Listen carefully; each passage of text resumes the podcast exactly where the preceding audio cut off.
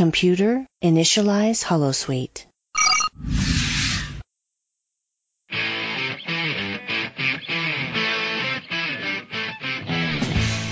Star Trek books. They've been around for decades. Join us, the Trek ladies, Kavora and Jen, as we discuss the novels one at a time. Welcome to the Ladies Trek Library.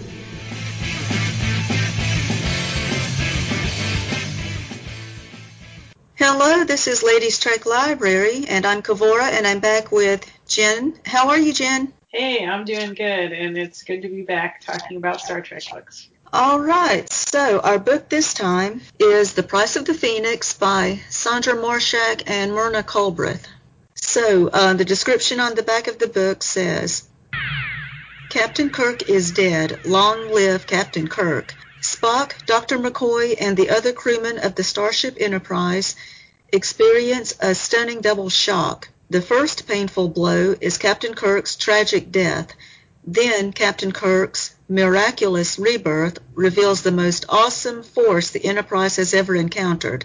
Spock is forced into a desperate gamble for Kirk's human soul against Omni, the ultra-human emperor of life, beyond life, and death beyond hell. Okay, so that's the way they described it. So basically, it is um, Captain Kirk dies, or at least they think he died.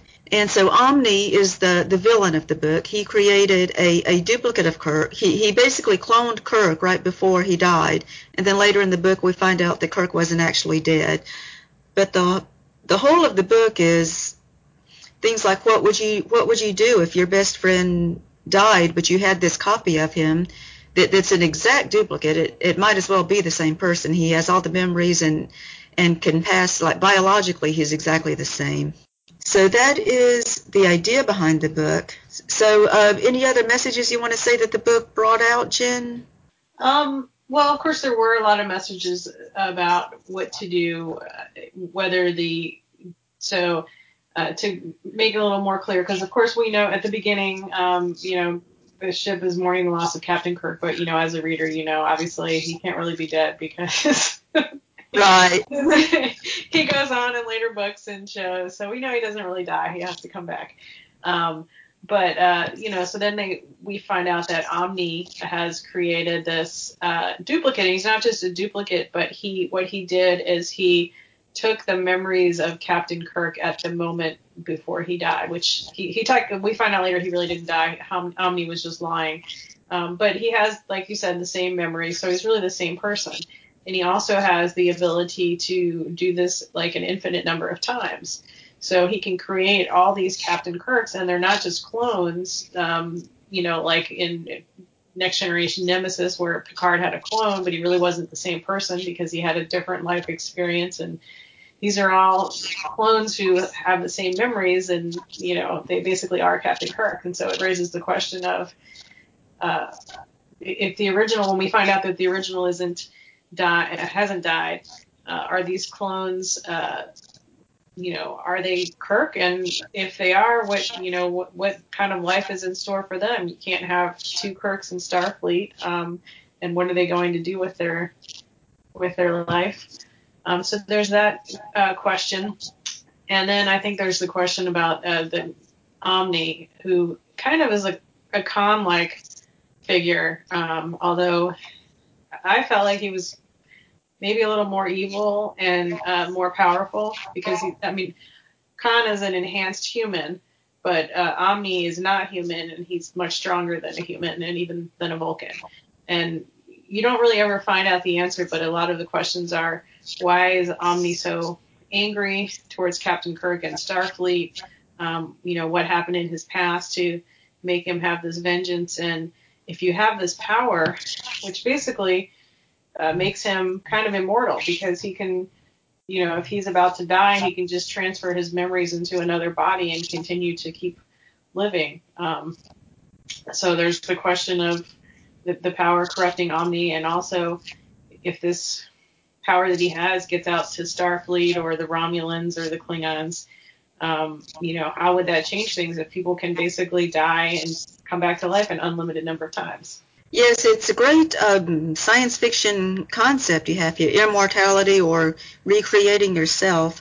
And, and I did read that uh, one of the authors of the book is actually a, a philosopher. I mean, has a degree in philosophy and and the book is deeply philosophical. All there, I mean, it's a lot of dialogue in this book. Um, there is some action, but but the dialogue about um, you know, what what would you do? Like like as I said, and I mean, it's all about Spock and Kirk and what you know, what what are they going to do with this duplicate of Kirk, and how are they going to live out the rest of their lives? Um, and, and part of part of it, part of the book talked about um slavery in a sense. You have the Kirk. Oh, and the and the book says like the duplicate of Kirk is called James, just to avoid confusion, and Jim is the original Kirk.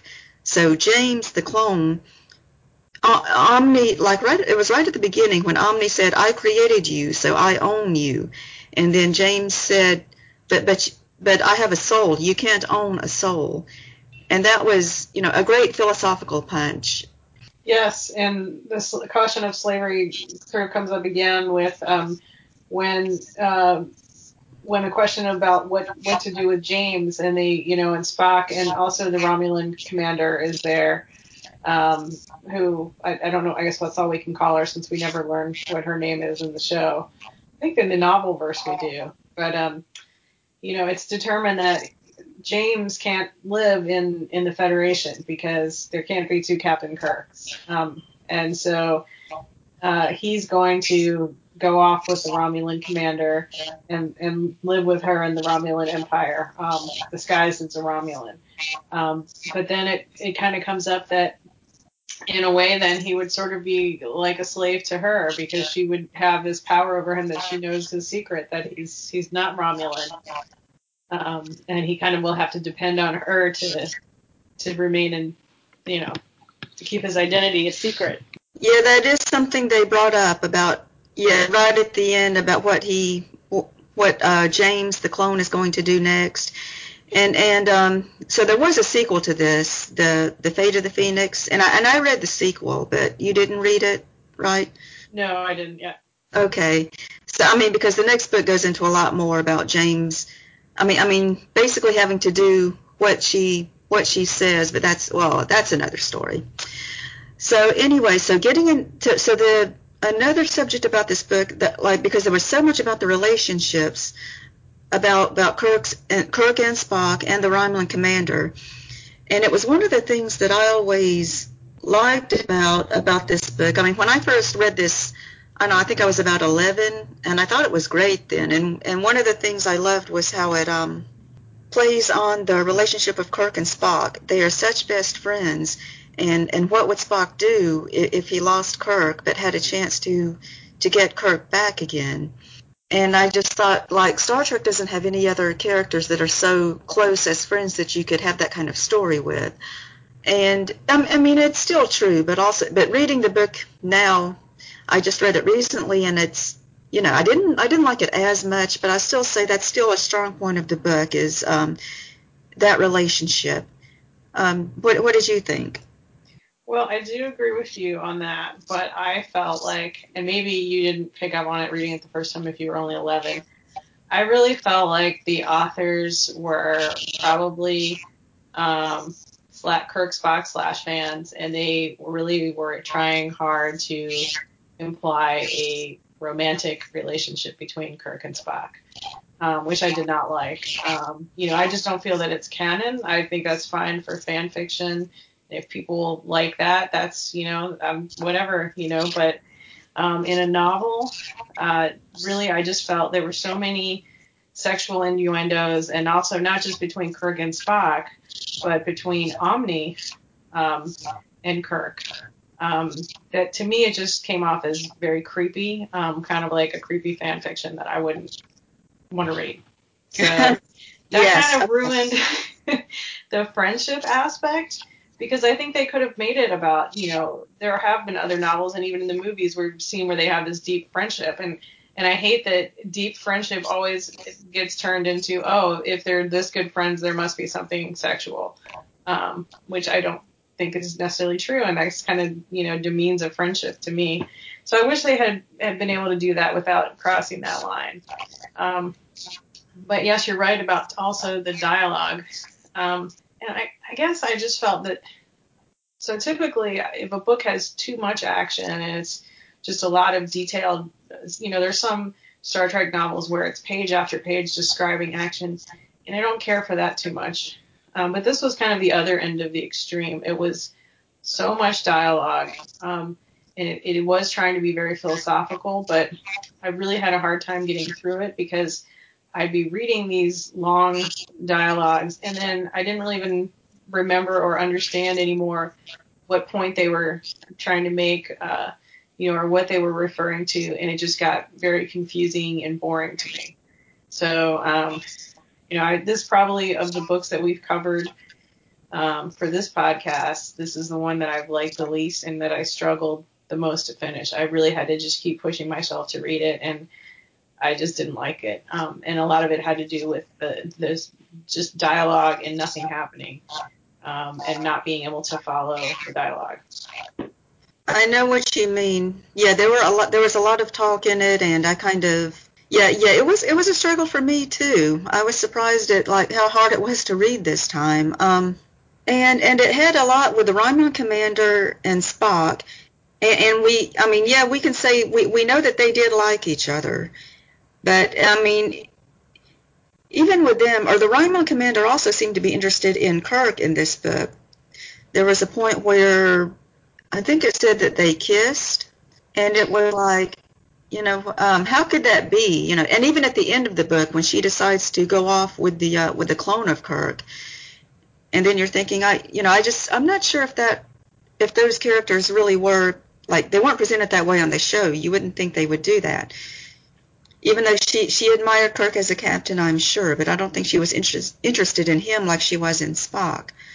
Yeah, I thought the same thing. It kind of twisted the show a little bit around because, you know, on the show she she does have this romantic scene with Spock, and you know, of course he betrays her, but um, you know, we know there's an attraction there, um, and you never saw that any sort of attraction between her and Kirk, and they instead of her in this uh, book being, you know, you could see, I could see maybe a, a, you know, something between her and Spock rekindling, um, even though he betrayed her.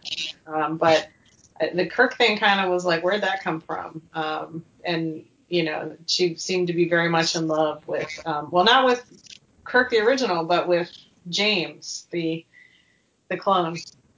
Yeah, which was strange. Um, and um, and and I do understand that this story actually did start out as as fan fiction. It was printed in some fanzine back in the 70s, but then they added to it to make it a book, to make it a novel to be published. But yeah, so it was originally fan fiction, and I I didn't read the original story. I don't I don't know how far it went with with Slash or anything, but um, but yeah, it did it did actually come from that. Um, it, but it's very strange. I mean, yeah, yeah, getting into the, to those kind of relationships. Um, but I did like how let's see the the original Kirk. He he was a strong commander.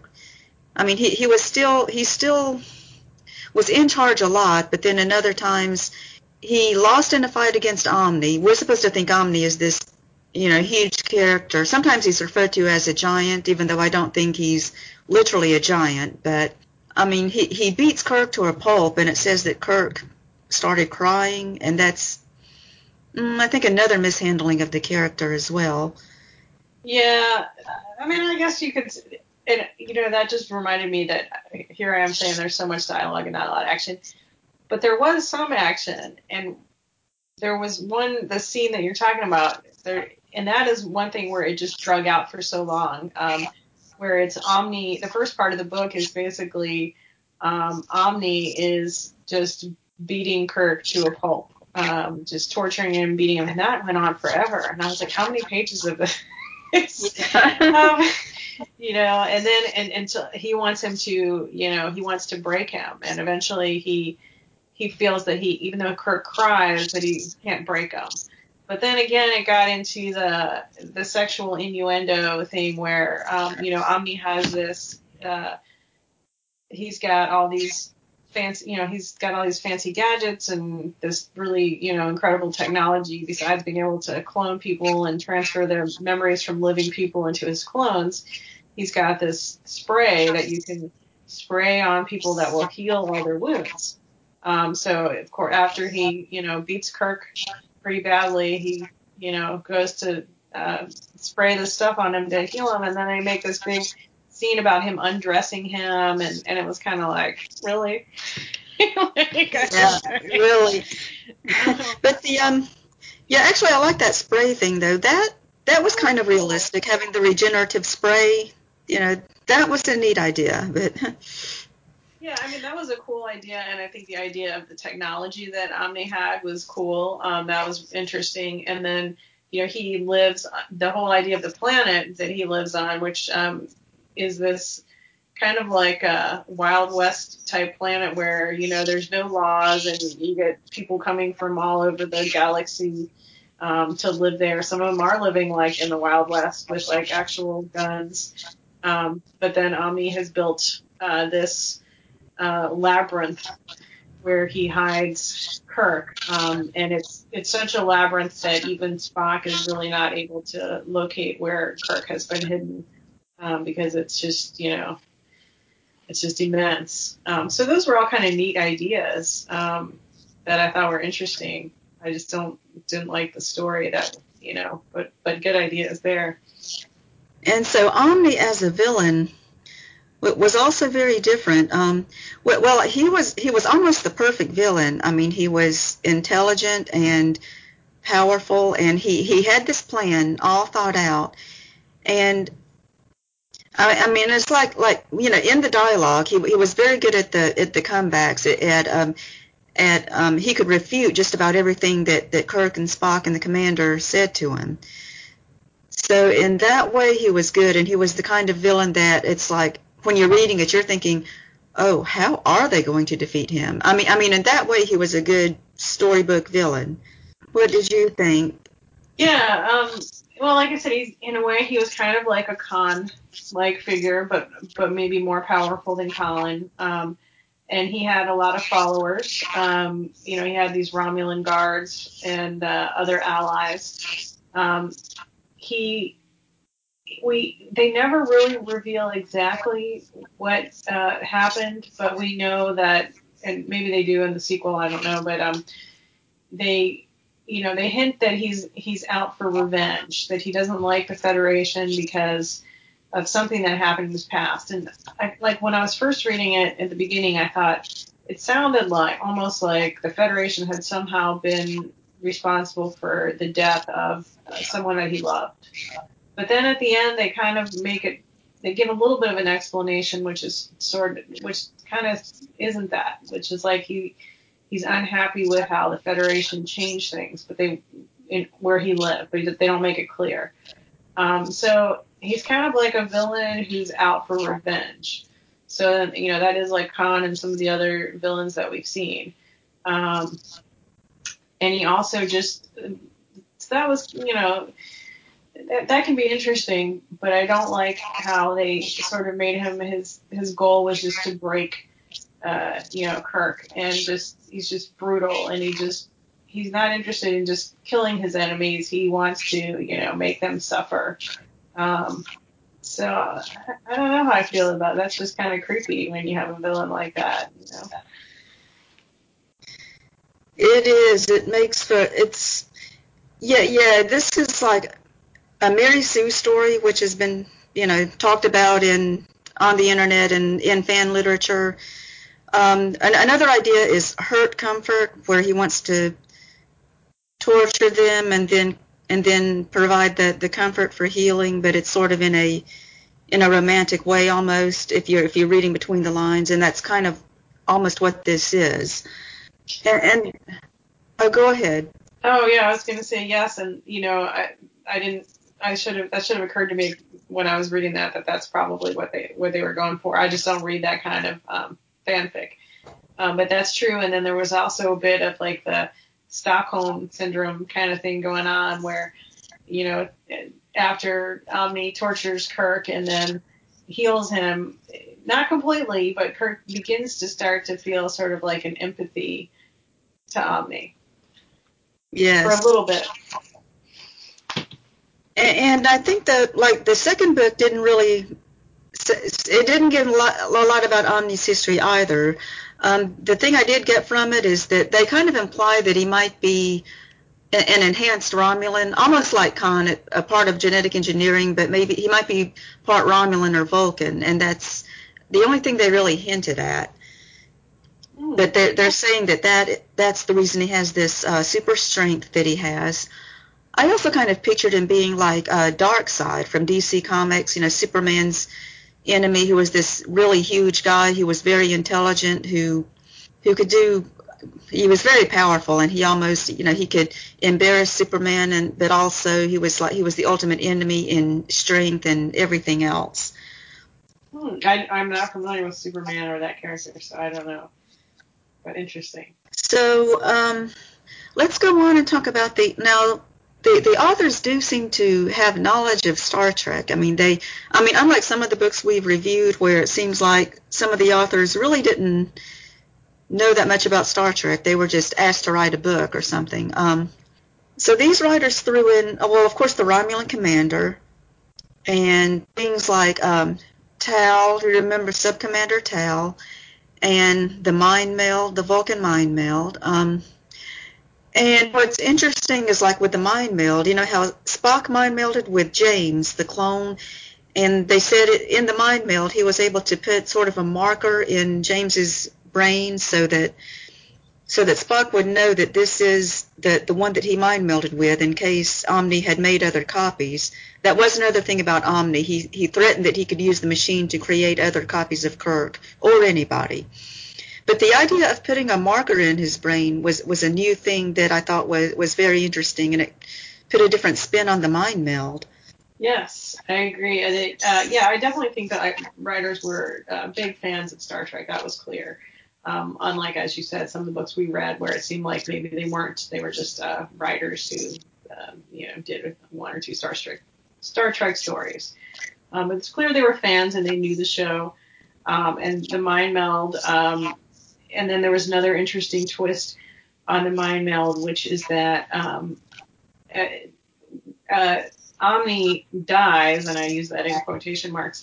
Um, he Spock is trying to get information from Omni uh, about where Kirk is hidden um, in in this labyrinth, and so he forces the mind meld on him, and um, Omni then ends up committing suicide, although he, you know, a copy of him comes back, so he's not really dead.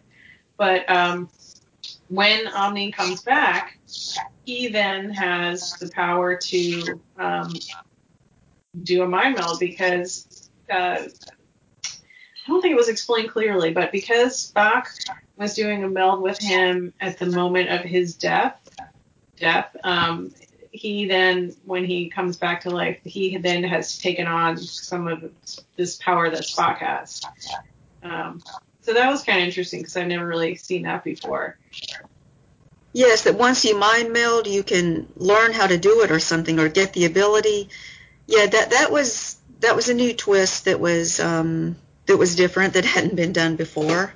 And let's see other things. Oh yeah, poker. They like they they did a lot of poker analogies in this book which and we know that that poker has been mentioned on Star Trek, and of course, and this was of course before the Next Generation, but big, poker became a bigger thing on the Next Generation, um, and even chess. You know, they they did the um the chess plays in this book just like from Whom Gods Destroy, and that was pretty neat.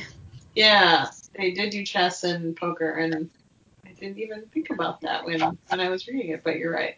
Yeah, some things like you, you just associate it with Star Trek, and it's like, and sometimes you like it. Sometimes you can gloss over things because it's just so common. It's just something that's so embedded in you that you don't realize that it's like, oh look, that's there. You just think it, it's just a common thing. Like, yeah, we know it. Okay. Oh, but you know, there was one more thing I wanted to say about the mind meld, which is it had. So there was another interesting twist on that. So um, when Spock thinks that Kirk has died, and then Omni presents him with this clone that he's made. and Spock says, you know, no, this this is not Kirk. This is just a clone. And Omni says, well, you know, if you want to offer that Spock mind meld with him to show that this really is him inside the same person. And so he does.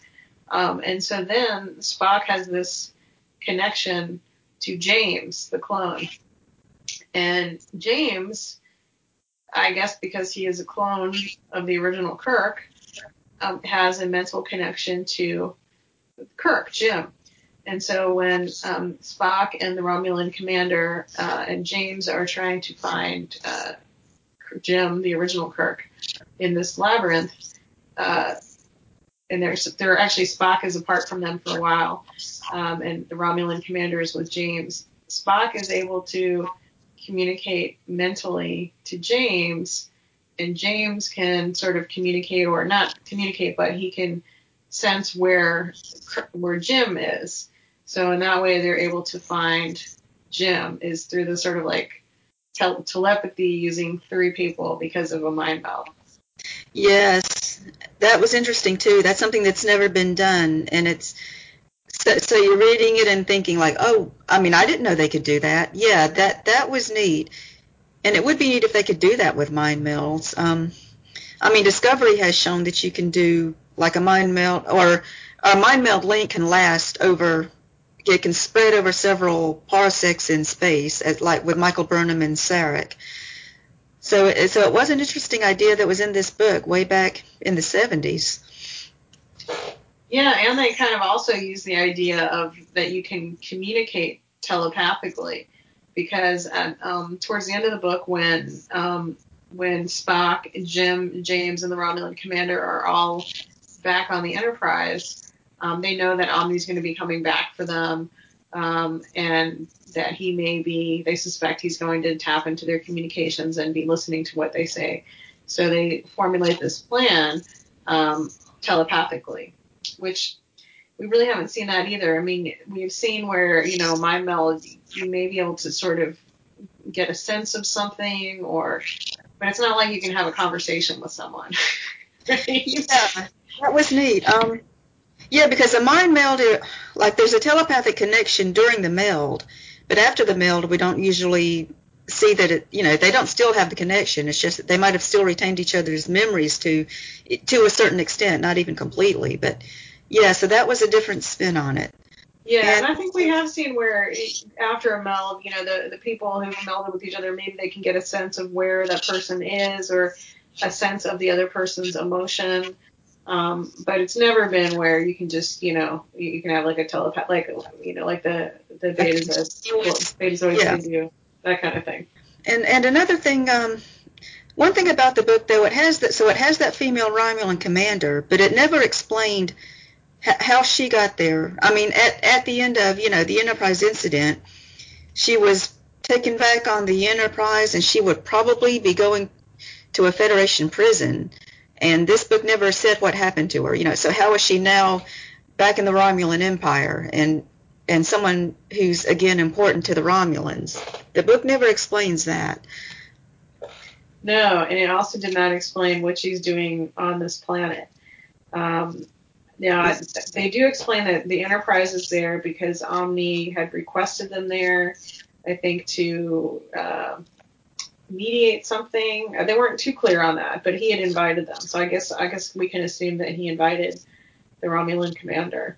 Uh, but you're right; it doesn't mention uh, how she's now back in the Romulan Empire, uh, commanding a ship again. Okay, so now let's just go to any final thoughts or anything else that you liked or didn't like about it.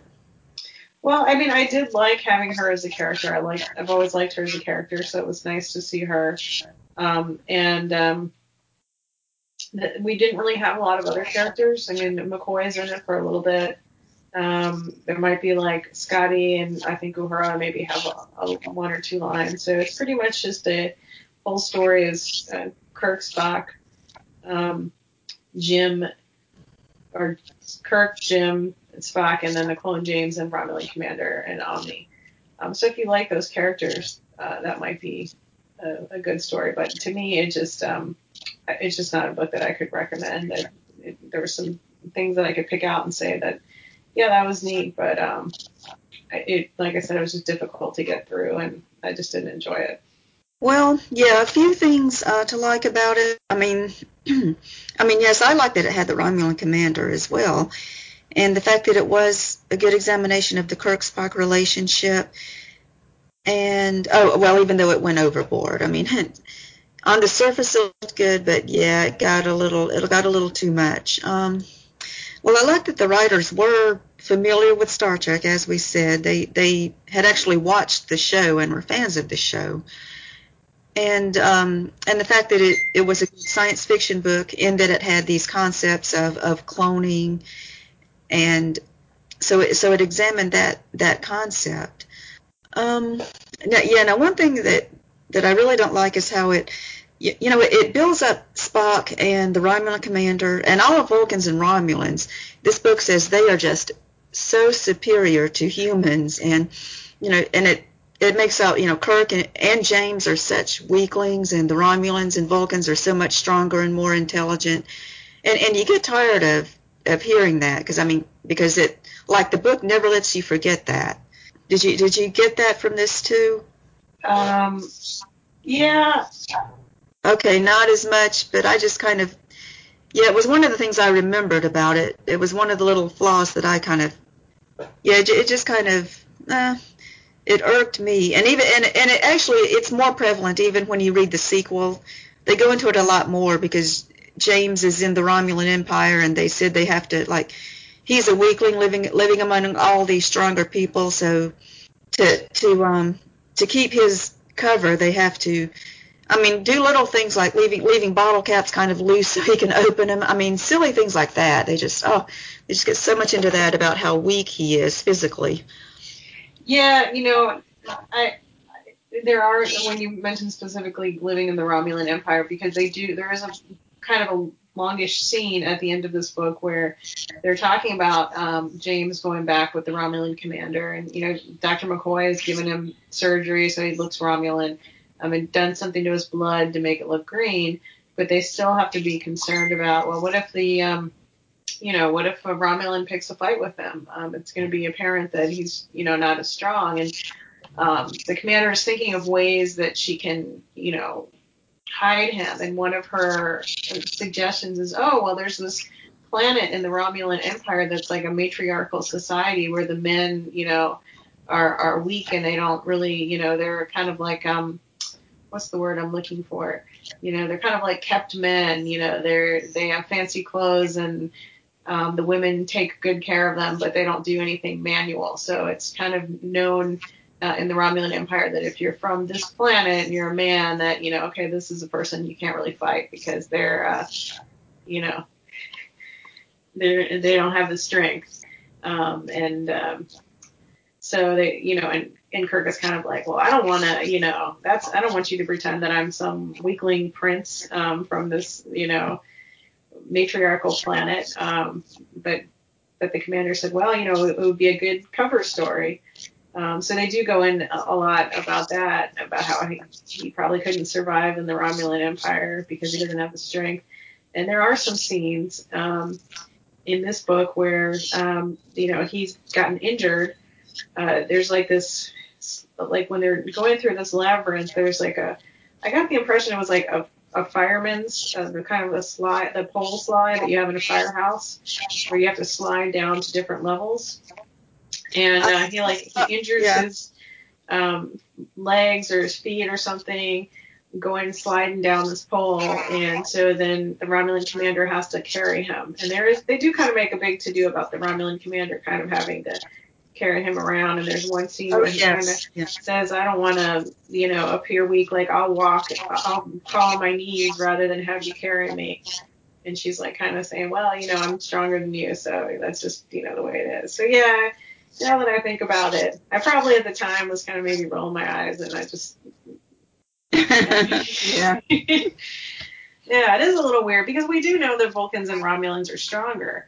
Um, but yeah. Kirk is an exceptional human, so you, you would think he he would find ways, or, and he he probably is stronger than most humans, and because he's so resourceful.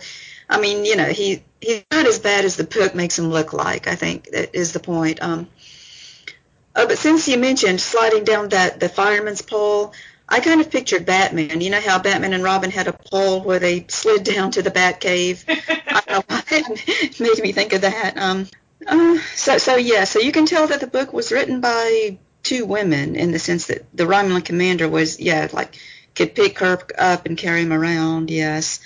Um, and, and um, the sequel was. It, I just want to say that the next book, The Fate of the Phoenix, was it was slightly better in some ways. It was a more rounded story because they actually they went to more places. Because in this book, most of the story was practically just just in that one building. Um, so in the second book, they went to other planets and things, and they also and it also had more characters because, as you mentioned, this one only had a a set group of characters, and it was basically just about them. Um, but but it in other ways though it yeah the next book still had the same flaws as this one the the deep philosophical thinking and the and um you know a lot of the the innuendos uh, yeah and a lot more stuff about Kirk's weakness and about the slavery things and other issues about male and female okay so anyway about this book so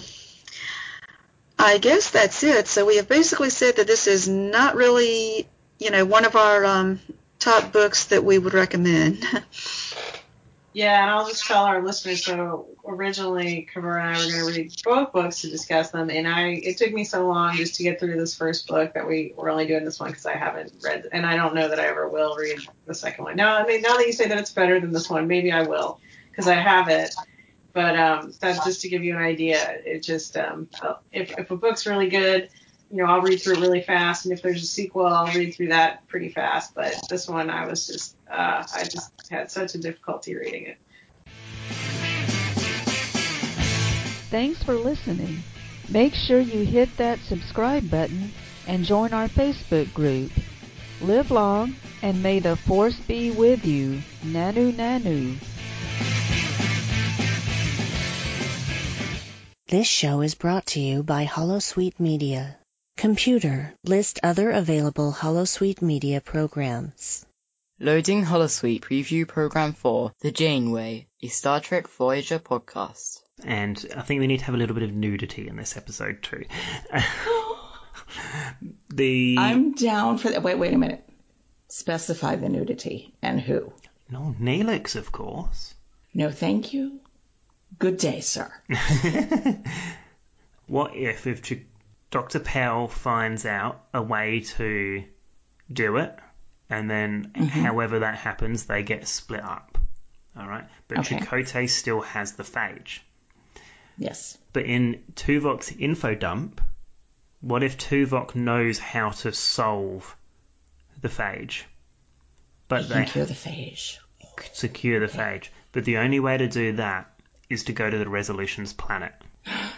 They go to New Earth. They go to New Earth, and Chakotay is beamed down, but something goes wrong with the transporter, and Janeway is mm-hmm. beamed down on there as well. Loading Holosuite Preview Program 4, Random Trek Review, a Star Trek review podcast. who knows? I mean, what's the worst that happens? They all have a terrible experience, and you you learn that okay, maybe there's nothing we can really do to to get these people to work better, and you know you go from there. Or aliens shear off the side of the Delta Flyer and they all die a horrible death in space. I mean, that could happen too. Yeah, that's also possible. But then I guess I mean you'd have a whole new problem, but that would solve the problem of three underperforming crew members. Loading Holosuite Preview Program for The Expanse, an Enterprise podcast. We've talked previously about gratuitous, Yeah. you know, just showing off Jolene Blalock's bits and pieces really for no reason. That is one of them, isn't it? Mm-hmm. I mean, don't get me wrong. You know, I'm a male, so that stuff is at least at this time was mostly targeted at me. Mm-hmm. And I'm not going to say that she has not got an incredible physique because she she does. Obviously, she does. But Yeah. whenever I see those moments now, I just think, God, so unnecessary. And I feel bad for Jolene. You know, like, did she get a choice? Did she mind? If she didn't mind, then I guess who cares? But that was really revealing. That shot through the sheet. It just seemed unnecessary. You didn't need that. Computer, deactivate Holosuite.